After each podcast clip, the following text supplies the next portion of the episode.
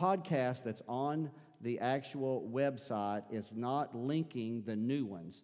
So if you say, I re- so what about Dr. Brassfield t- teachings last week, or what about the teaching from the previous week uh, on this series, the overview? They are on the podcast, so you just simply have to do the infamous Google search, and you would type in podcast Heber First Assembly, and it's going to come up. Podcast with Lee Brown, Pastor Lee Brown, and you'll just go by date and you'll see it right there. It'll say Dr. Brassfield. Anybody? What was that? Any other additional copies? Do we have enough? Everybody yeah, took. Okay, a couple more if anybody wants up in the sound booth right there. Here's a couple more, Brother Larry, take with y'all okay. and pass them out. You can just hold them. If, if somebody said, and, and Walt, do me one favor, you know, I hate it when the doors open in the back. I don't know, for whatever reason, I just like to be closed in, shut in with the Lord. That little gap space there will make me think you're trying to escape out of here too quickly. Um, so, if I, I, hope I've covered the materials there that are necessary. I apologize if you've shown interest in the study and we didn't have a book here. We're doing our very best. It's just more people have been added kind of week after week from there. Now, let me let me remind you about um, something, and that is, first of all, about this book. I'm going to talk a little bit more about it. This book was purposely chosen because it's not necessarily uh, in depth with a lot of philosophical writings about marriage. It's primarily the, the, um, the lessons are pretty precise and concise, and they're to the point. You're going to have to get a pick out, and you're going to have to dig these truths out of the Word of God. Amen. Oh, Jesus. Amen. Thank you. So, so that was just, that was by design because that's we want to we want to develop our marriage the way that God intended. Not even what the culture, not even what even perhaps parental examples that have been in front of us. We want to make it a base upon the Word of God. So let us pause and pray. I am building upon the foundation of what Dr. Brassfield taught last week. He literally just hit the ball way out of the park. It was like a Bo Jackson home run from the 80s. I'm talking, it was 452 feet over the wall. We all sat here semi mesmerized as, as we were challenged about God's purpose for marriage. And it strengthened our faith, it strengthened our belief in what was in God's intent and His heart and His design. And, um, and so before we pray, I just want to remind all of you that are here tonight, and this is a wonderful group of men and women. We have a lot of different and unique situations that are present here tonight. We have marriages that have been um, people that have been married for a long, long time who have learned enough across, uh, in the course of life to know that you can always continue to grow and strengthen. Mm-hmm. Then we have marriages that are kind of new and uh, maybe just are kind of, you know, revalidating uh, a foundation. Some may have not even had a foundation, and this is a new moment for them, and they're just simply trying to establish, you know, build your house on the rock. Isn't that what the scripture says? And so, so that's, that's a group of people here tonight. There's some, some, some among us that there's actually some tension between husband and wife here. And this is a little bit of a little bit of a marital counseling in one sense. Not much counsel going out, but there's a lot of instruction or doctrine that's going out. But maybe it will spark conversation in the home. Um, there are some that are using this as premarital counsel that are here under the sound of my voice that are, you know, working out some things and issues in their heart as they are preparing to go into marriage. There are singles among us that are just in a season of being single right now, whether it be by divorce or by death, and uh, some are planning to remarry at some point in time, and they, they, they are, they're gleaning whatever they can to prepare them for that moment right? And that's very good. Probably the ones that have the most difficulty uh, just emotionally are those that have lost a spouse in the last couple of years and still feel that absence. And as a pastor, I know, uh, I don't know that by experience for me personally, but by being their friend and pastor of, for many, many years, I know of the trauma of their heart. And, uh, and it's a great, some, for some of them, it's a great challenge. It's even, it's just by faith that they're here. And they're simply wanting to to hear the word. Maybe they may, they may not remarry. And so they are simply trying to strengthen themselves, maybe to be a mentor to someone else at some point in time. So you see the wide swath. And that's why everybody has to do their very best to extract and to make to extract the doctrine, but also to make it applicable to your particular situation. Right? Because there's simply no way in this broad setting that I can cover this, this, this, uh, the intent of my heart and the intent of this lesson in a way that is just so particular to your situation that you walk out of here and say, wow, he was just talking right to me. So you're going to have to, you're going to have to use some of your giftings here tonight, uh, certainly as well. Amen? Amen? All right, so let's pray and let's ask the Lord. Shane already has done that. I'll add my faith with his and ask you to join it with us tonight. God, we love you tonight and we do feel humbled. I feel humbled to be in this room amongst such a wonderful group of men and women, including many visitors who have come out tonight that are for the very first time going to uh, hear Pastor Brown teach or speak, and, and, and that puts additional pressure, God. And yet I, I know that you've ordained this moment. I can see it in the eyes of the people, I can hear it in their voice, I can see it in their desire to, uh, to, to strengthen their marriage, God, to, to know that the foundation of the family, God, is a husband and wife. Father, unified and walking together in agreement. And so, Lord, we just ask you to help us. Help me tonight, God. Uh, Father, I pray it so often. I pray it uh, publicly again, and that is, Lord, make me as the oracles of God. And Father, let the people respond and the people's hearts be ready to receive of this word tonight, Lord. It's in Jesus' name, and all God's children said, Amen and Amen. All right, so let me go ahead and begin to work my way down here. And so you actually have the same notes that I have in front of me tonight, which is a little bit of a stretch for me to actually give you the entirety of my notes here tonight, but that's okay. Um, so we are on lesson number two, which is actually lesson number three in the book, and it is on the responsibility of the husband. That's where we're at tonight, the husband's responsibilities. And we're going to pause right there. You said, Pastor Brown, why would you have you know, diverted the direction that the author intended when he folded this together in chapter 1, chapter 2, and chapter 3. It was simply because I believe that the natural order, going back to the Genesis, reflected by the Apostle Paul is that God created man, the male, singular, first, and gave him responsibilities before Eve was even created. And so I felt like the author kind of had missed that moment by putting the wife's responsibilities first. So I have, I guess it's inverted it or flipped it or however we want to say that. So, with that said, what I would like to do is start off. How many know this is very, very important that you know, a, a, passage in 1 Peter 3. It's one of the verses that you would have looked up. It says that um, it's speaking to the husband, but I think we can broaden it here tonight. It says to for husbands to dwell with your wife according to knowledge. So let's pause with that, according to knowledge. How many know that it's, it's a constant state of learning in marriage? I can remember a, a wedding that I, uh, I didn't officiate, I listened to, and I, and I, was, with, I was there and I was, I was learning about marriages and such. And, and I just remember the, the minister speaking to the couple, I think it was their, his son, and he said, You are going to be in this school. And he called the name of his wife. Um, he called her name was Robin. He said, You're going to be the school, in the school of Robin for the rest of your life. You're going to be in a constant state of learning. And then he you know, repeated that towards you know, the wife. And so, uh, you know, when you think about this, there is a responsibility that's laid upon both of us here tonight to learn not only about roles and responsibilities, which is what we're going to shift to here in a minute, but just even the opposite sex, because look around, we're very different. Even look, look to your side if your spouse is beside you. I mean, men and women are, are different. I know the culture has tried to blend that, right? But the Bible creates a great distinction, right? And so it behooves. And so, so first of all, let me just speak to the ladies just very, very quickly.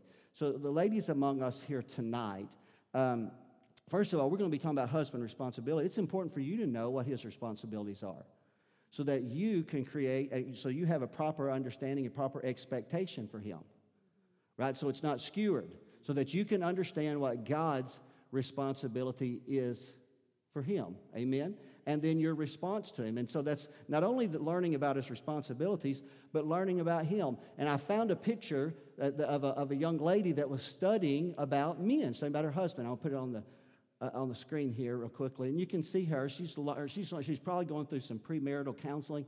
And that book, you probably can't see it, but it says All About Men.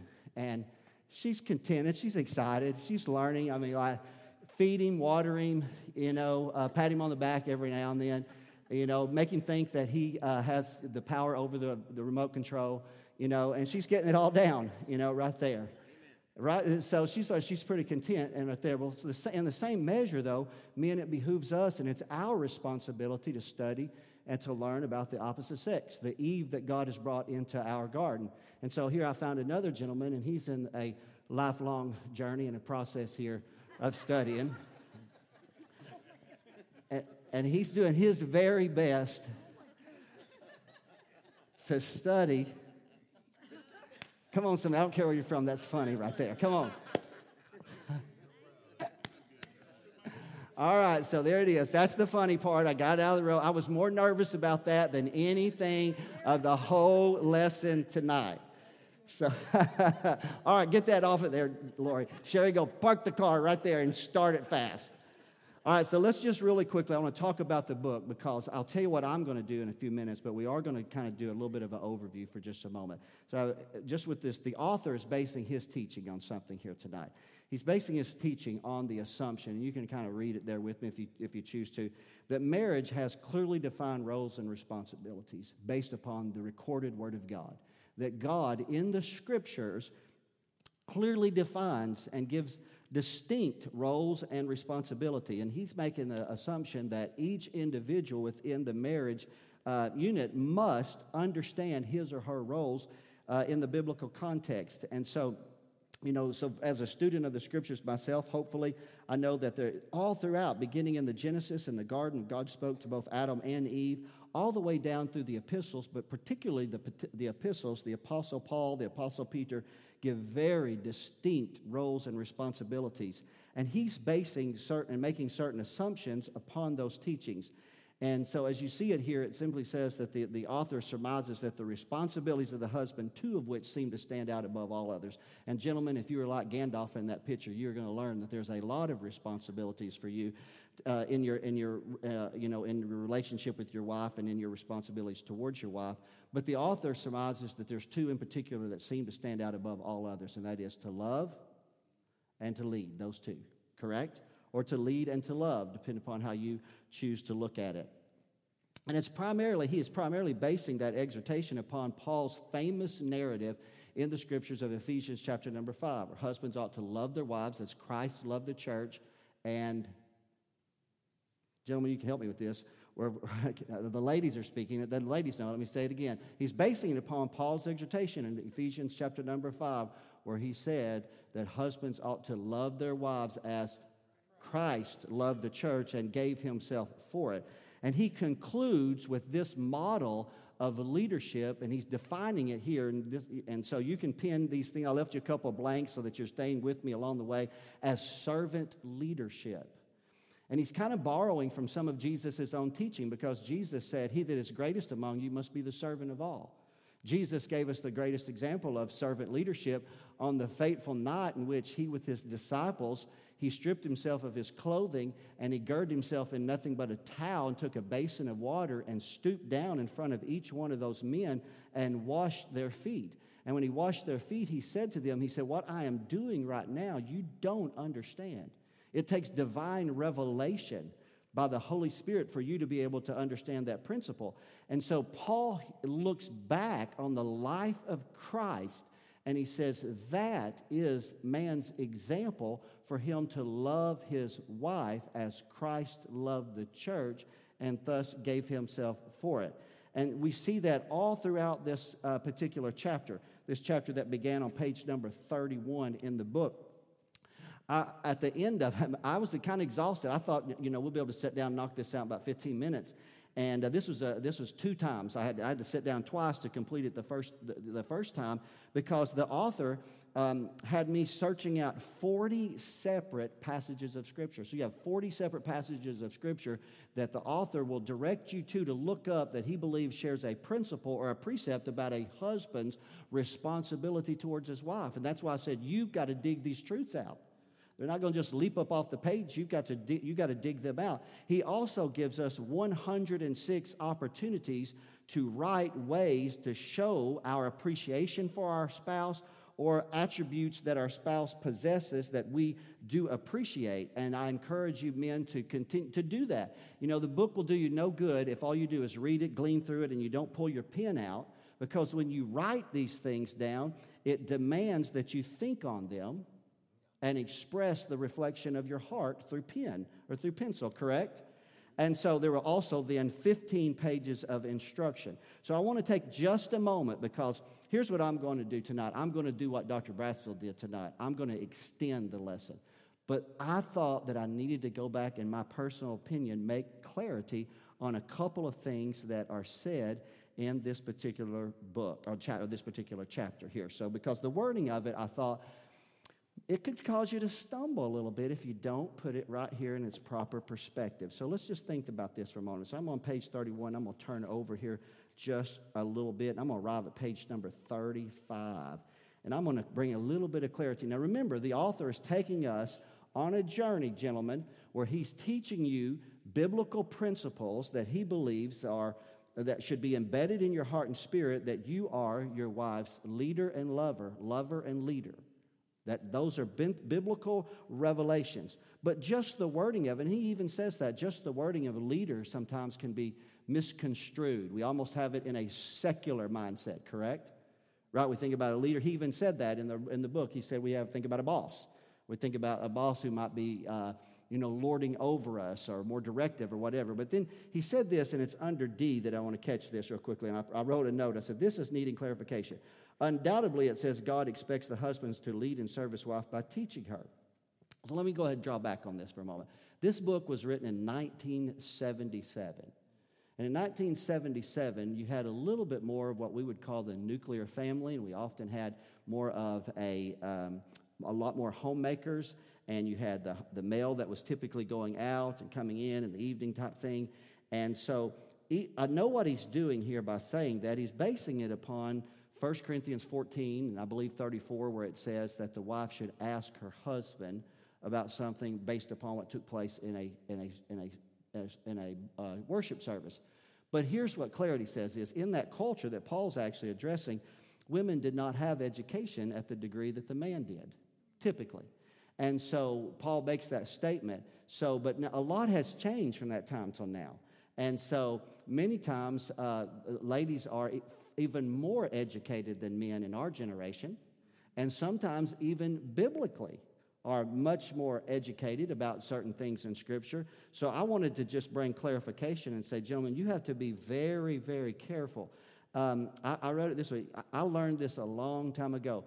My name is, people know me today synonymously with my calling, Pastor Brown. Right? That's how, that's how y'all know Pastor Brown. Pastor Brown. Well, there is one person here that I am not the pastor of, and that's Sister Sharita. And that's because I learned years ago I can't pastor her. It's not my responsibility to pastor her. At the time, she had a pastor, Pastor Larry Burton. He was her pastor. Now, I certainly can lead. If I'm going to share and teach her things, it's going to primarily be by example. That I'm going to set my heart and mind to be an example in front of her. Because if I walk around thinking that I have a higher spiritual knowledge and understanding that she does, to the degree that it diminishes her, chapter 6 will not be happening very often in the Brown house. So let's quickly move on. let's move along very, very fastly. Okay. So I want to pick it up again for just a moment. I just felt like I should add clarity. Now remember, this is not the lesson, this is only me elaborating on a couple of points that just kind of, I just said, ooh, I just think I'm going to add to. Here he says in the middle of the page, it says E, God has ordained that this should be the husband and that was the final decision maker. And even that wording strains me to hear that just a little bit because actually it doesn't say that in Scripture that God says that the husband is the final decision maker. You may say it's implied based upon that the Scripture says he is the head of the wife and different things. That's fine, but it doesn't plainly say it. I like the latter portion about uh, the next paragraph and it said, if the wife's opinion differs from the husband on major issues where there's no scriptural directive, I think the husband should be very careful about forcing his opinion on the wife.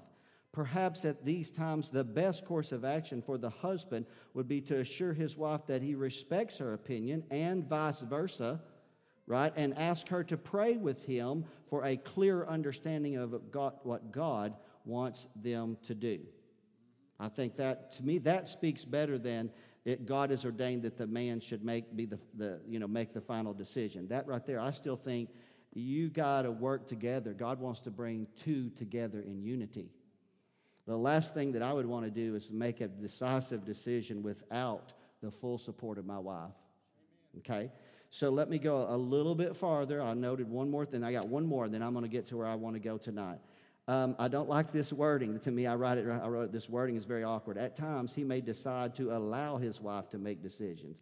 I thought, brother, you just I don't know about that right there. So you got to be very careful with the way you know, like where to go on vacation, what rugs or drapes or furniture. So again, what I'm saying is he's probably writing from a little bit of a different era than where we've kind of arrived at some today. It doesn't mean the scriptures have changed, but how you apply those. Uh, need, you need to find a, a, the right way of making that applicable to your marriage. Come on, amen. So let me go one last page here, I think, if I could, mostly, and I'm going to jump all the way over here if I can.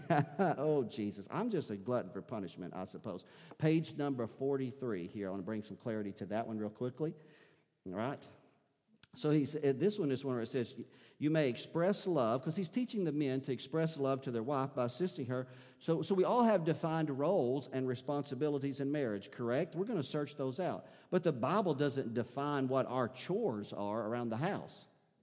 And quickly, if you notice, again, it kind of reveals the culture in which he's writing, because notice the chores that he seems to imply immediately belong to the wife. Because he says sometimes husbands think there is something unmasculine about doing the dishes, cleaning the house, taking care of the children, or going shopping.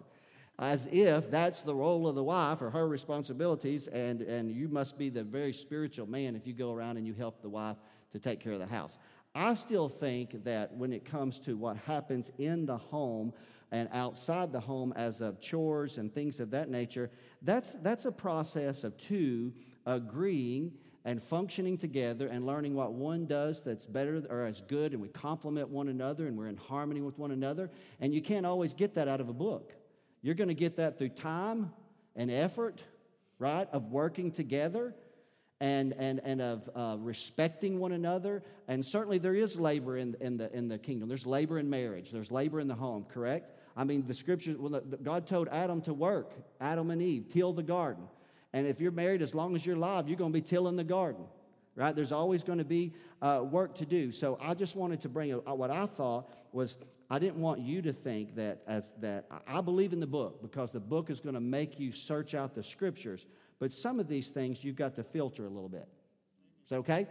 All right. So now I could have chosen to just say, all right, let's go ahead and begin to just break down chapter number three um, and just, just, you know, see if we could just extract a few things out of it. But I'm not going to do that. I'm going to extend, I'm going to trust you. I'm going to trust that you're taking this serious. You're getting alone. You're reading. You're thinking and pondering about these things. And I prayed very purposely and I said, Lord, I want to ask you to help me. Are there some things that I believe that maybe not were mentioned particularly by the author that I think would help in the husband's responsibility and things that I think that the wife should understand that God I believe has either ordained or defined in Scripture that this is a husband's responsibility. So, number one, this is what I believe.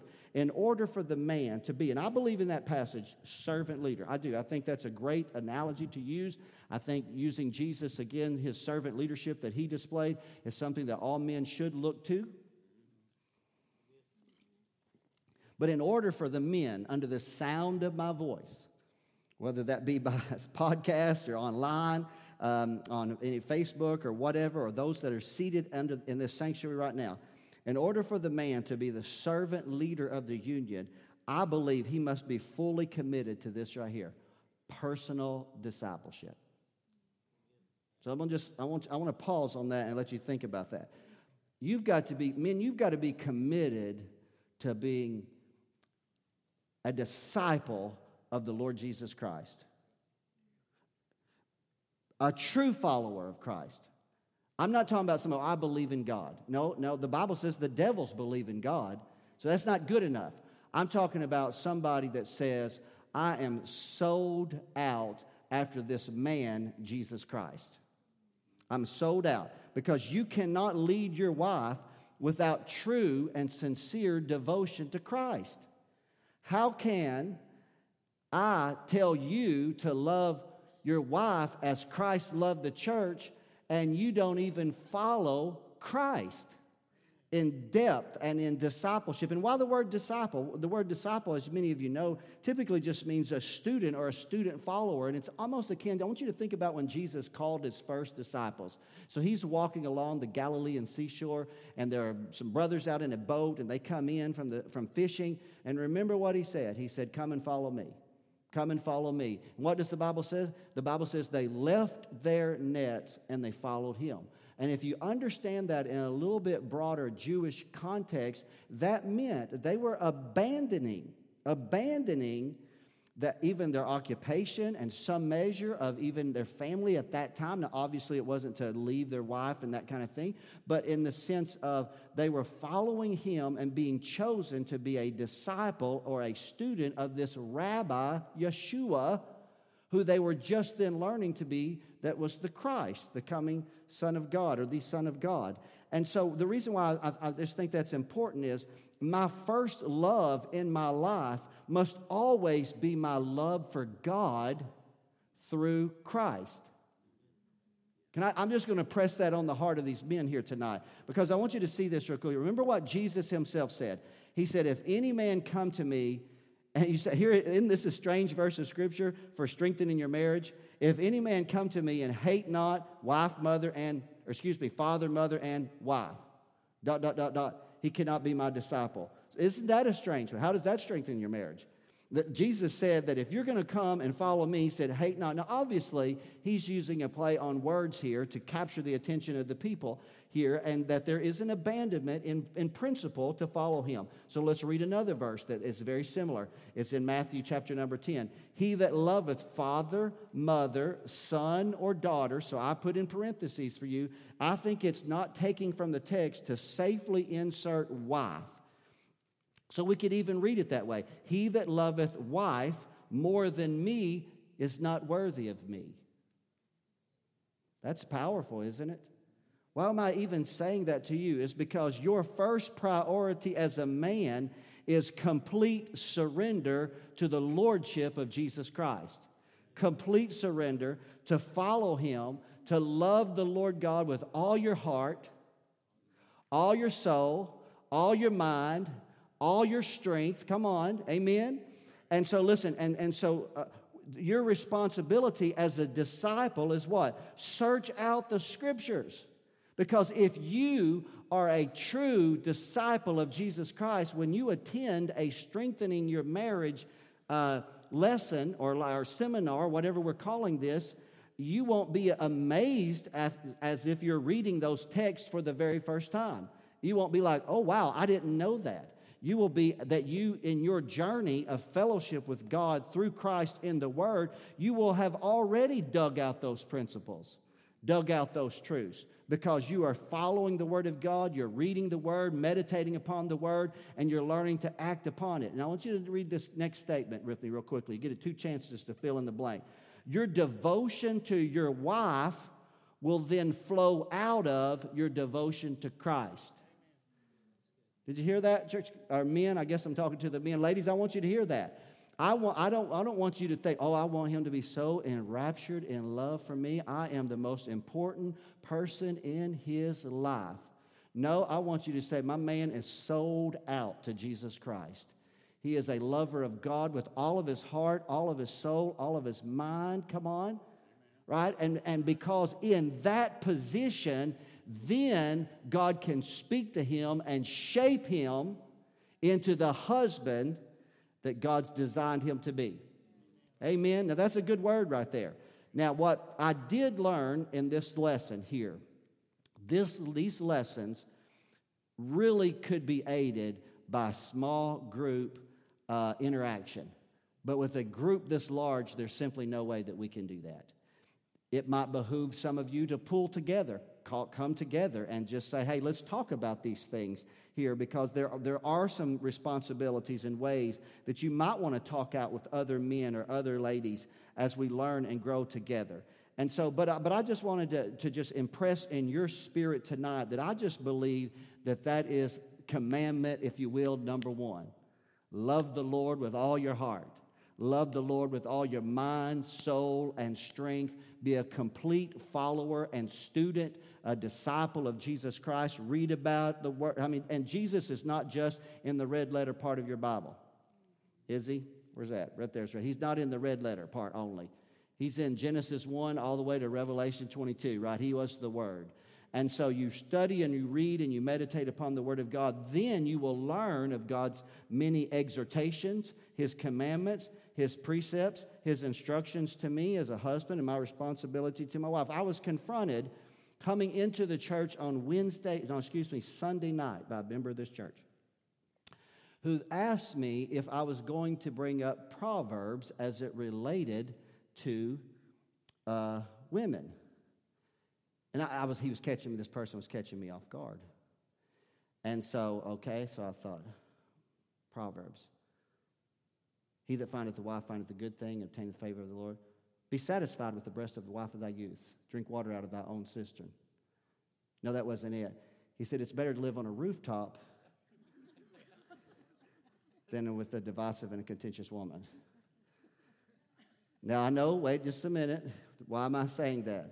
I'm saying that even when somebody came in jest, it was just what his intention was. It was simply in jest. I know some of the ladies said, Pastor Brown, that was not funny. Well, I didn't think it was that funny either.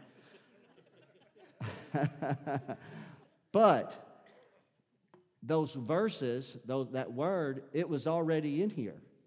Because in my journey of discipleship, I have searched that out long years ago.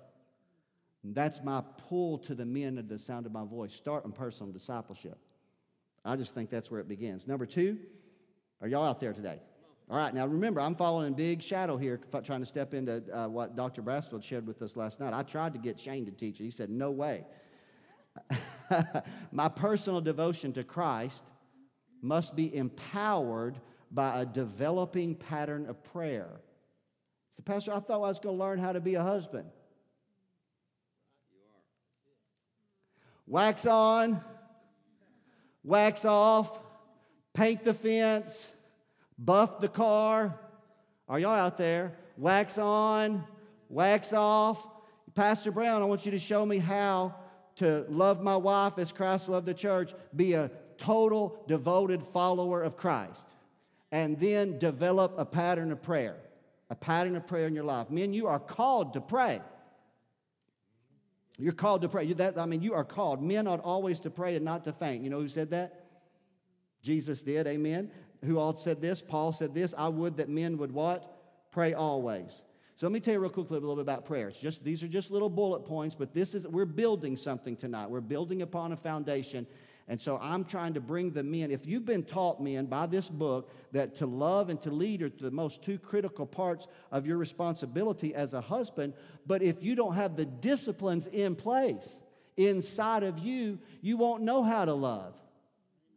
And you won't know how to lead, right? Until you become a follower of Christ and, and you learn a pattern and develop a pattern of prayer. So prayer and prayer does encompass something. It pro- encompasses interceding and praying for my spouse. I'm going to get to that in just a little bit. But your first objective in prayer, gentlemen, is consecration. It should be consecration. My submission and devotion to God. That's the only, that's where, when I learn something in the scripture, how does it become applicable in my life when I flesh that thing out in prayer?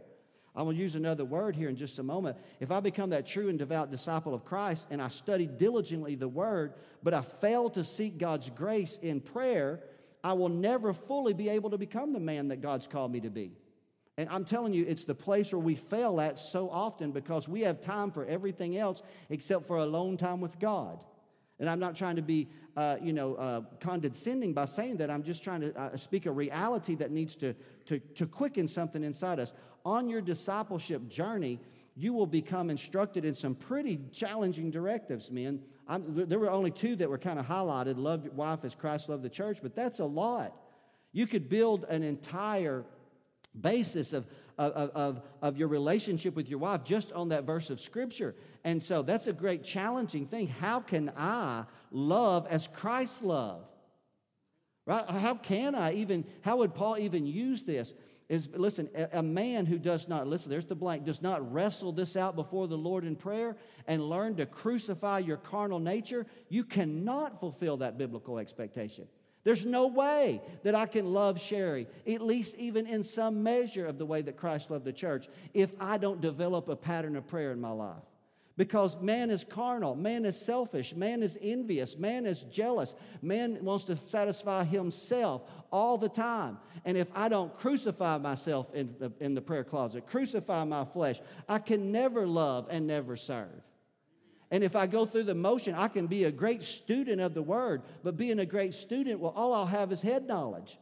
I will never have proven it. Prayer is the great place where we wrestle these things out. You know what, guys? You have to be very intentional. You have to be consistent. You have to develop this pattern of prayer. And I want to challenge you with this. You got to have a place of prayer that you're familiar with. How many remember Jesus' place of prayer? Where was it?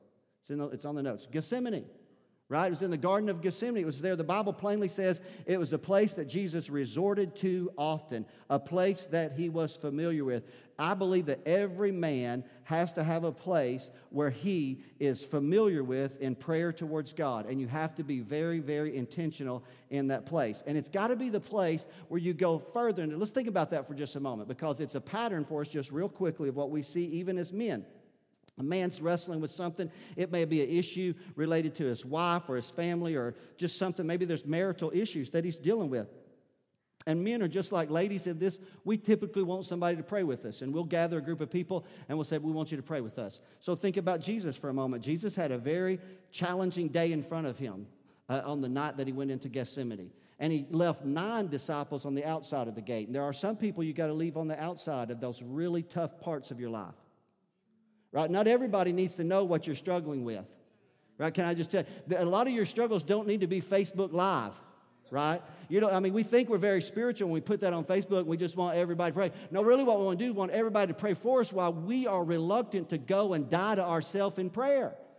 And so what Jesus did was he then he brought his three most innermost uh, you know disciples, the ones that he was closest to, the ones that had been with him in some very very difficult situations, and he did unveil some things to them. As you know, he said, I'm exceedingly sorrowful, even unto death. My soul is grieved and troubled. I've gone through marriage problems. Guys, I need you to help me. Can somebody pray with me? Can somebody watch with me? But that's where men have a tendency to stop at and they don't go that stone's throw deeper into the garden where they get alone and there's nobody but you and God. And that's the place, only there, men, is where you're going to die to yourself, crucify your flesh. That's where God will send the angel. That's where God will strengthen you. That's where you'll get His grace when you wrestle those things out in prayer. Somebody, your closest friends, can't carry that burden for you. It's a pattern of prayer. It's got to be developed. And you say, Pastor, it, it, sometimes it's daily. Sometimes it's not just from, it's got to be more than just crisis to crisis. Our culture has developed a pattern of prayer based entirely upon crisis instead of uh, developing communion and fellowship. What was one of the first things that you read about in the Genesis about God dealing with Adam and Eve in the garden? Chapter number three, it says that God came down in the cool of the day. So God would come and walk with them and talk with them and fellowship with them. And so prayer can't just be always about crisis or intercession or intervention, about God, I need your help, or I need you. Sometimes it's just coming to just develop communion and fellowship with Him. It, that's why I said it's a pattern of prayer. So listen to this as you read that with me. In broken humility before God, men, you will enlist His aid and you will become the man and the husband you've been called to be. I believe prayer is the place where that's shaping. There, listen, it's underlined for uh, you, left blank. You petition in prayer what you, need, what you know you need to perform in life.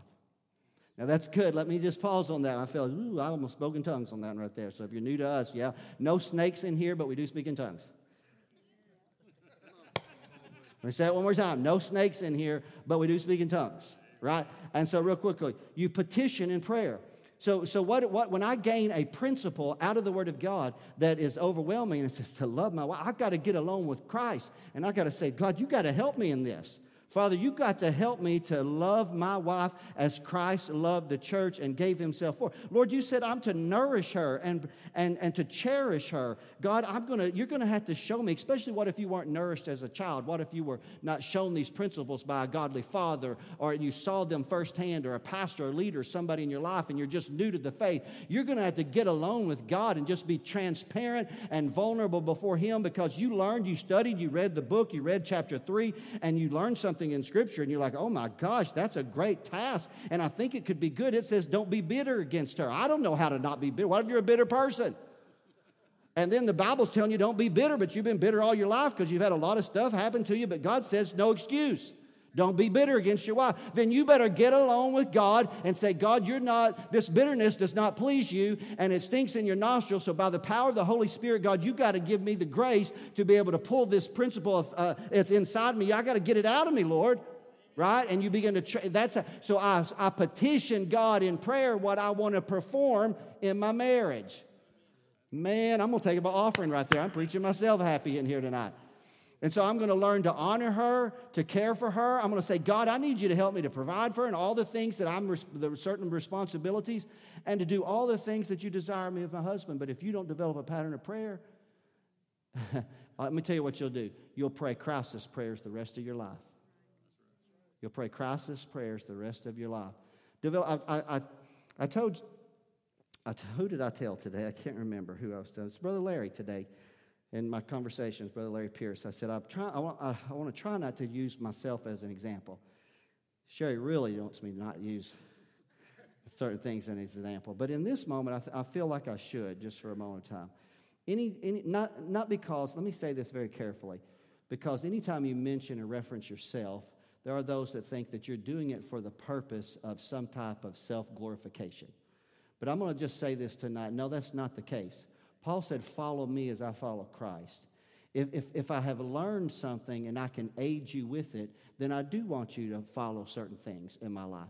And so when I was a, a young man and I felt the call of ministry, at, I, I, know for some of you, I got to thinking about this.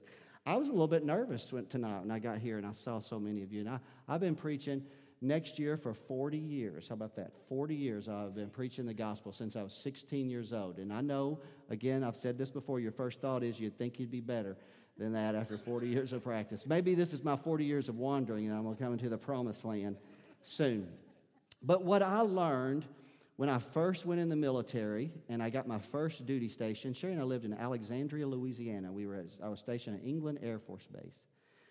We had a little, we were in an apartment complex that, for whatever reason, had a little section of woods in it, or just down from it right there. Uh, that was just, and a little lake for it right there. So when we would come home in the afternoons, um, I, I, just was, this call of God was on my life. I was just trying to learn to be a disciple and, and studying the scriptures and reading and meditating. But what I would do is I would go into those woods and I would walk alone in those woods and I would pray audibly and I would pray out loud and I would petition God in the name of Jesus. If it, and it wasn't that I was interceding always about things. I wasn't always just, oh, God, help Sister Sherry learn to be the wife she should be. Wasn't, that wasn't the prayer of my heart. It was communion with God. It was a pattern. It was a familiar place. It was there that I learned to be comfortable in prayer. And when I learned to be comfortable in prayer, when you have crisis moments, and we all have crisis moments, then I'm not estranged from that place of prayer. I can quickly find my pattern and my place, and I can get that communion with God. So I just want to encourage you tonight, men, you know, get alone with the Lord. Come on, somebody, get alone with God. Work these things out. The principles that you learn in the book and in God's book, man, begin to begin to speak to the Lord in prayer and ask the Lord for his help. I wish we could pause and just talk about them, but time doesn't allow us to do so. So you're just going to have to allow me to press on. Dr. Brassfield didn't ask, to take questions. 742, I got to move on here tonight. Hmm, Ooh, I told you we do speak in tongues here. The husband, number three, and they follow one upon the other should prophetically speak the word of faith to his wife and over his wife. That's what I believe is your responsibility. Let me just tell you that. I know, I know there's a lot of other things, love and leave, but let me just tell you this real quickly. There is power in your words, men. If we would just learn that, we shape the culture of the home. I'll get to that quickly. I got to go a little bit faster. I preached about it on Sunday some. But let me just, I want you to read that with me right there. How many of you know God begins all things with the word? God doesn't just think it and it happens, God speaks it and it happens. And we're made in the likeness and image of God. And there's a part of the Christian community that says all Christians are walking around trying to create things through the spoken word. We're just simply following what our Father showed us how to do right? That's all we've done. And so, real quickly, I want you to think about your marriage and your consummation of your marriage. You consummated your marriage by sexual intercourse, but you initiated that covenant by a spoken word. When you said in front of others, You are now bone of my bone, flesh of my flesh, I will leave father and mother, and I will cleave entirely to you.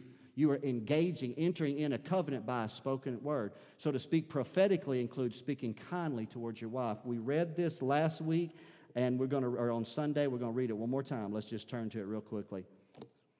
And I want you to read this with me for a moment time. And I want you to read it, especially in context of marriage. And I want the men to read it, and I want you to think about your wife, and I want to think about your family. I want you to read it, men, with me just real quickly. Get it in your heart. Don't ever forget this passage of Scripture. You say, Paul's not talking to the husband or the wife, he's talking to all the church. Yes, read it through the lens as if he was speaking directly to you as a husband. Let no corrupt communication proceed out of your mouth. Oh, the gentlemen are still slow. Ladies, it's a good time for you to nudge them real quickly. Let me say, let no corrupt, maybe it's because it's King James English, but let no corrupt communication proceed out of your mouth, but that which is good to the use of edifying, that it may minister grace to the hearers. Because if you don't, look at the 30th verse, you're going to grieve the Spirit of God on the inside of you.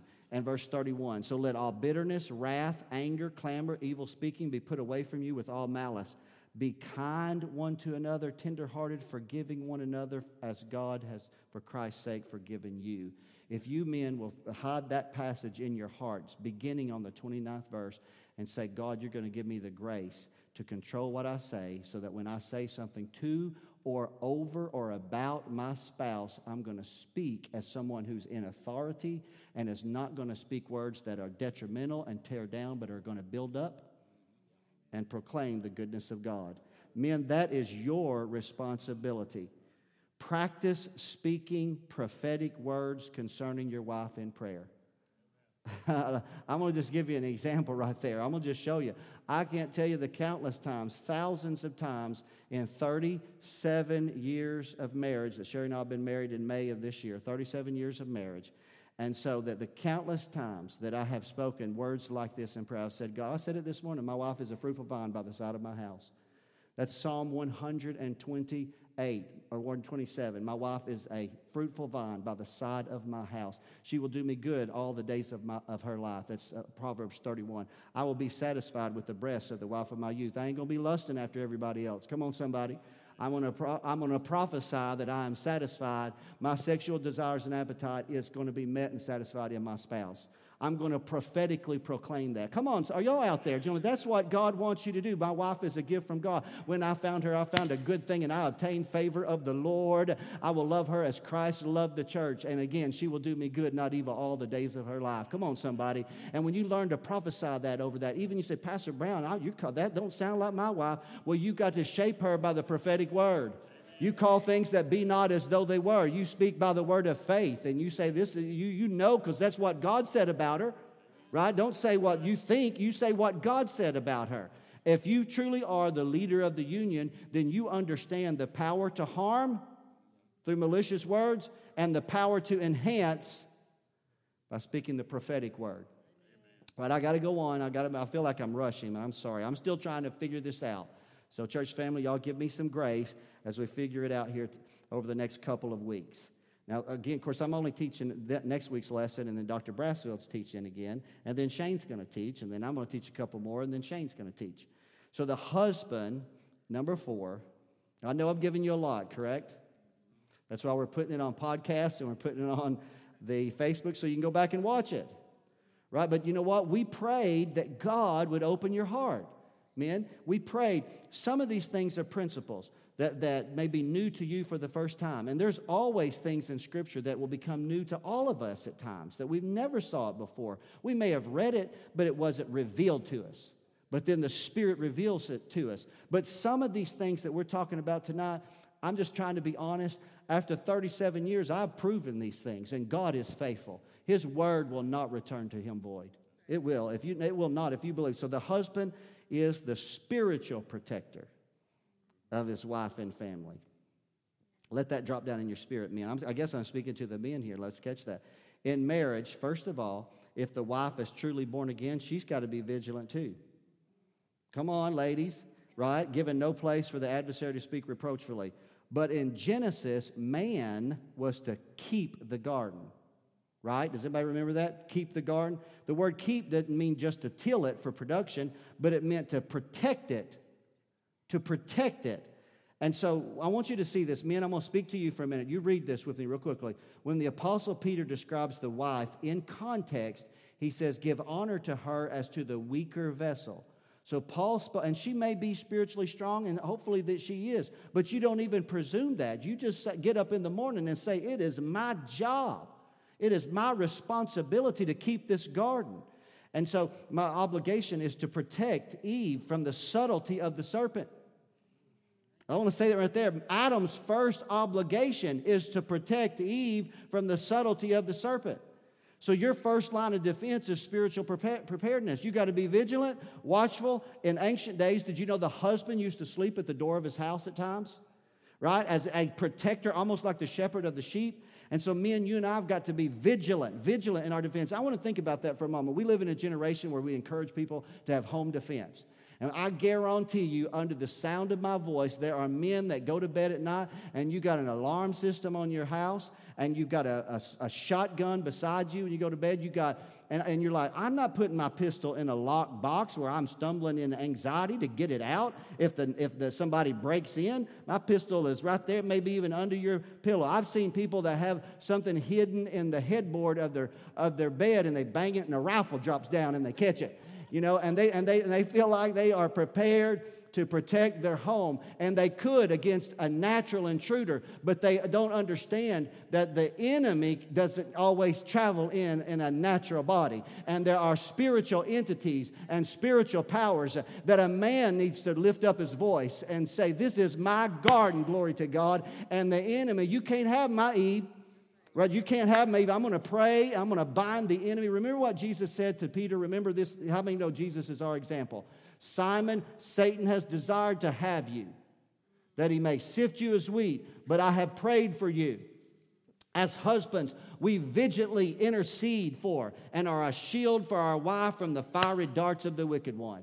We take it to prayer. When we see something, and gentlemen, I'm going to say this, and next week that'll be the ladies' turn. There may be times that you see something in your wife that you may say, wait a minute, I'm not in position to speak to that because it, I may have attempted to speak to that in the past and it will only result in conflict. Well, when that happens, let me tell you what you do. You better get locked away in prayer and you wrestle that thing out before God and you pull down strongholds and you call upon the name of the Lord and you bind the enemy, and you may say, Satan, you have desired to sift my wife as wheat, but I bind you up in Jesus' name, and you're not going to. Come on, somebody, you can't have her. She's the gift from God, and I pull that area down. She doesn't see it right now, God, but I'm going to pray that you open her eyes, that she sees that this is a damaging aspect or a part of her character, an attribute, or something that she's struggling with, and you pull that situation down in prayer. So, in prayer and in prayer, I petition God God for his aid. I stand against the adversary because you are called, me and you are called to be the spiritual protector of your home. Come on, somebody, amen. And lastly, tonight, I didn't mean to preach on these things. I, I, I apologize for that. I just it stirs my heart. If I can do anything at all for you guys tonight, I can't. I, I, it's one night. I got 45 minutes. What am I going to do? What am I going to say? The, the principles are there. It takes the Spirit to impress them into your heart, to stir your heart to want to be the man, the husband that God's called you to be. To love and to lead, that's great in principle. Right, that's great in principle. And, and I'm kind of extending that a little bit tonight. But some of the things that I've taken you through tonight are just showing you how. Does anybody remember that climatic moment? You know that I'm telling, revealing a little bit of my childhood.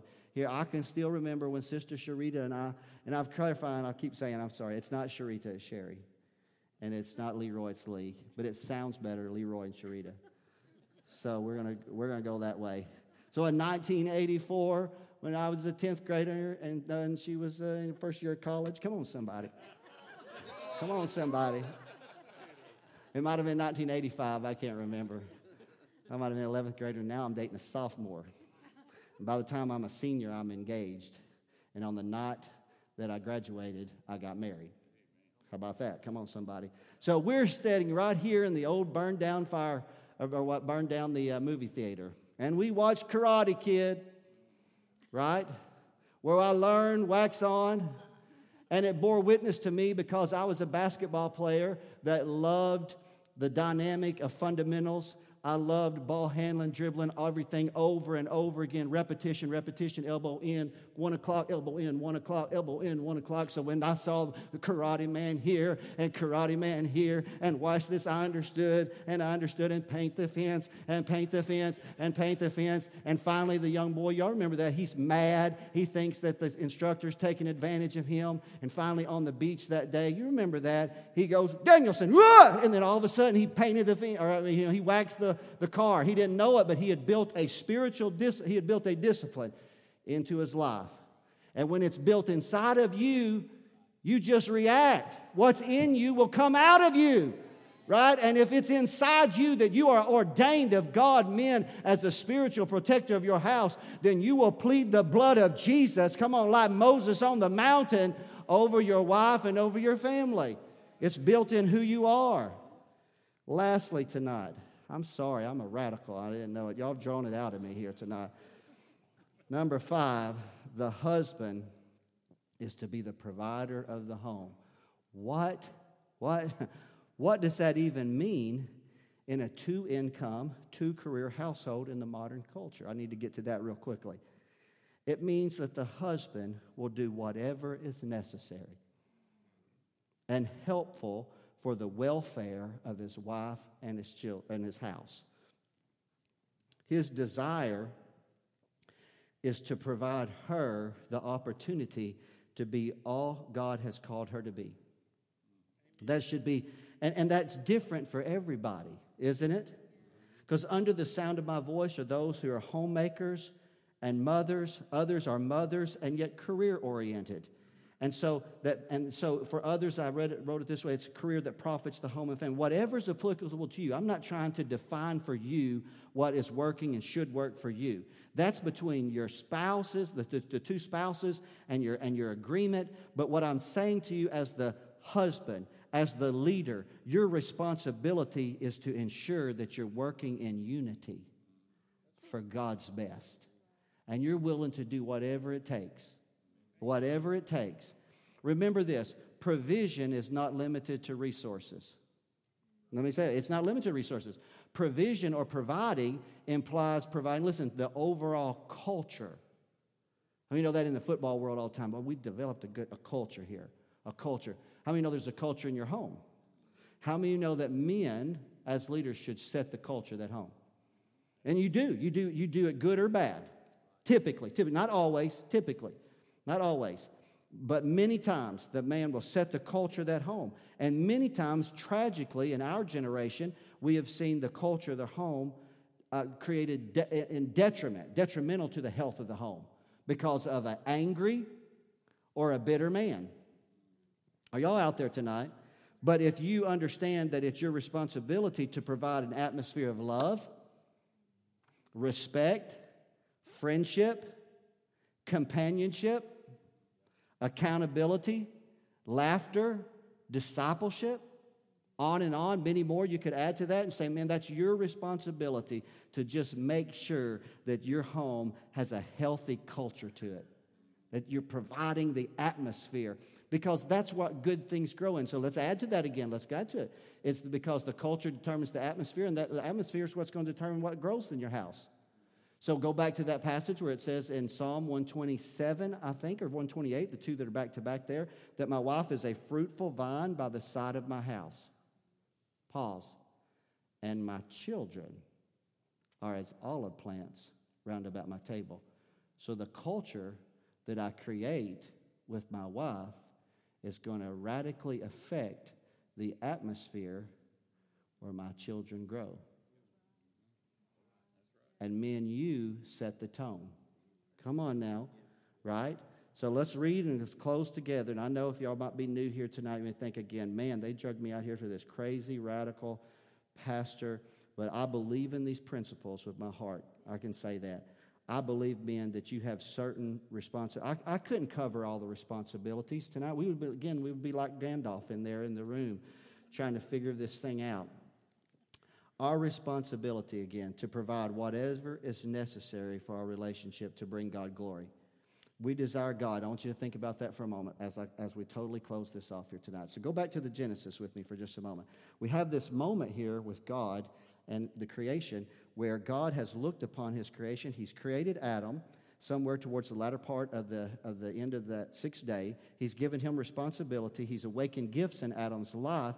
Adam has named all of the animals that God has brought before him. Um, a lot's taken place in a short period of time. He's, and, and yet God had said, He said, it is good. God had looked upon things and said, it is good. But then God looked and said, it's not good that man should be alone. So I will do something. Dr. Brassel went to it last week. I will make a help. Listen to this. I'll talk about this next week. This will be my lead in. We often say help mate. It doesn't say that. Help meet. Help meet a helper suitable for the man. And so he caused him to sleep. He took of his rib. Dr. Brassfield addressed woman was inside of man from the very Genesis, right? Right? And once he drew out woman, and he brought woman to man, and there was an initiation of the covenant by the spoken word of God. Remember how I say it? What was what God what did Adam say when he woke up? What did he say? He'd been looking at apes and giraffes and lions. Oh, oh, whoa, man. You got to read that. You got to read it the right way. I re- obviously, I watched too much television as a child. Because he said, Whoa, man, he had not seen anybody looking like that in the garden, right? I mean, something started stirring inside of him that he didn't get stirred when he saw the giraffe and the orangutan. Nothing of that. But when she came walking out of the leaves and the bushes, something got uh, moving and going, and there was a lot of things happening there. And he said, This is woe man, right? Come on. But remember what God said. What did God say when he brought the woman to the man, he said, It is very good. Your marriage can be very good. Men, according to the lesson, you're the leader, take the initiative. Be the student, do the things. I'll tell you what, you can set the culture and the tone for your marriage, and God can pronounce your marriage as very good. I believe that. Can we close in prayer tonight? I want to apologize before I do. I wish that I could pause in the middle of all this and say, let's talk about it. But look around. It's a great turnaround, great turnaround out of people. And I just simply couldn't. But I really believe that y'all need to talk about this. I, the, I believe you either need to, definitely husbands and wives or, or couples or whoever, or small groups even ought to form and just say, hey, let's go back to lesson one. Let's go back and let's take time to talk about it. I want God's very good, don't you? I want nothing but the best for your family. I just believe that if we can get it right, if you can get it right, you can set a precedence. I mean, you know you can we can adjust the curve in this country, right? If if if somebody will just get it right, right, we can adjust the curve. So let's pray. Father, I love you and I'm humbled by the people that are here tonight. I was intimidated to be here in front of such a host tonight, Father. And I hope that, God, that in my, my, zeal, my, my, my, my, my zeal for these things, God, that I haven't uh, moved so far that it's, it, it, was too much for somebody. I, I, I just hope that, that there was something that was said, something that was on the page, something that was in the book, something that was on the screen, something that God just stirred the heart of not only the men, first the men, God, to just, to just strive, to just strive God, to be a student and to learn so that they can grow and to be who you've called them to be, but also the ladies, God, among us, so that they can see that God does expect certain things of their man and to pray that God will work in their husband to will and to do of God's good pleasure. So, Lord, I'm just blessed. If I can tonight, I bless the men. Come on, somebody. Men, won't you stand up tonight, just real quickly, all around this room tonight? Let's just take a moment and let's just pray. Listen, ladies, you pray for the men as they stand. God, we pray for these men tonight. Father, it's a husband's responsibilities, Father, and they're much more in depth and much greater than what I could even have scratched the surface of tonight. But Father, I pray that you help every man here tonight, God, to conform himself to the will of God, conform himself to the image of Jesus, God. Father, if he's married, I pray that he, Father, he brings a blessing to his wife, to their home, to the culture of their home, and he is who you've called him to be. If he is in the process of learning about marriage, that he's going to be married one day, God, I pray, Lord, that you are building these principles inside of him, Father, so that he can be the husband that you, that you've designed him to be, Father. Let all of us know that we can have new beginnings in God. We can start clean and fresh by virtue of the blood of Jesus. God, right now we just plead the blood because I want to, I know this, God. Every man that stood up here tonight has had failure in his life. He's had mistakes. He's done things that he shouldn't have done, said things he shouldn't have said. He was quiet when he should have spoken. He was uh, absent when he should have been present. All those things, God, Father, but we have a new day in you, and we just ask for your help. Help us as men, God, to just become the husband that you have designed us to be, Father. Bless these men as they go forward tonight. They're going to walk out of here tonight and let them be a student. Let them be a student. Say, God, I'm going to learn. I want all that you got for me, Lord Jesus. I want everything, everything that I can get, Lord. Let me be a student, God, for, the, for my sake and the sake of my family, Lord. In Jesus' mighty name. And all God's children said, Amen and amen and amen. Well, thank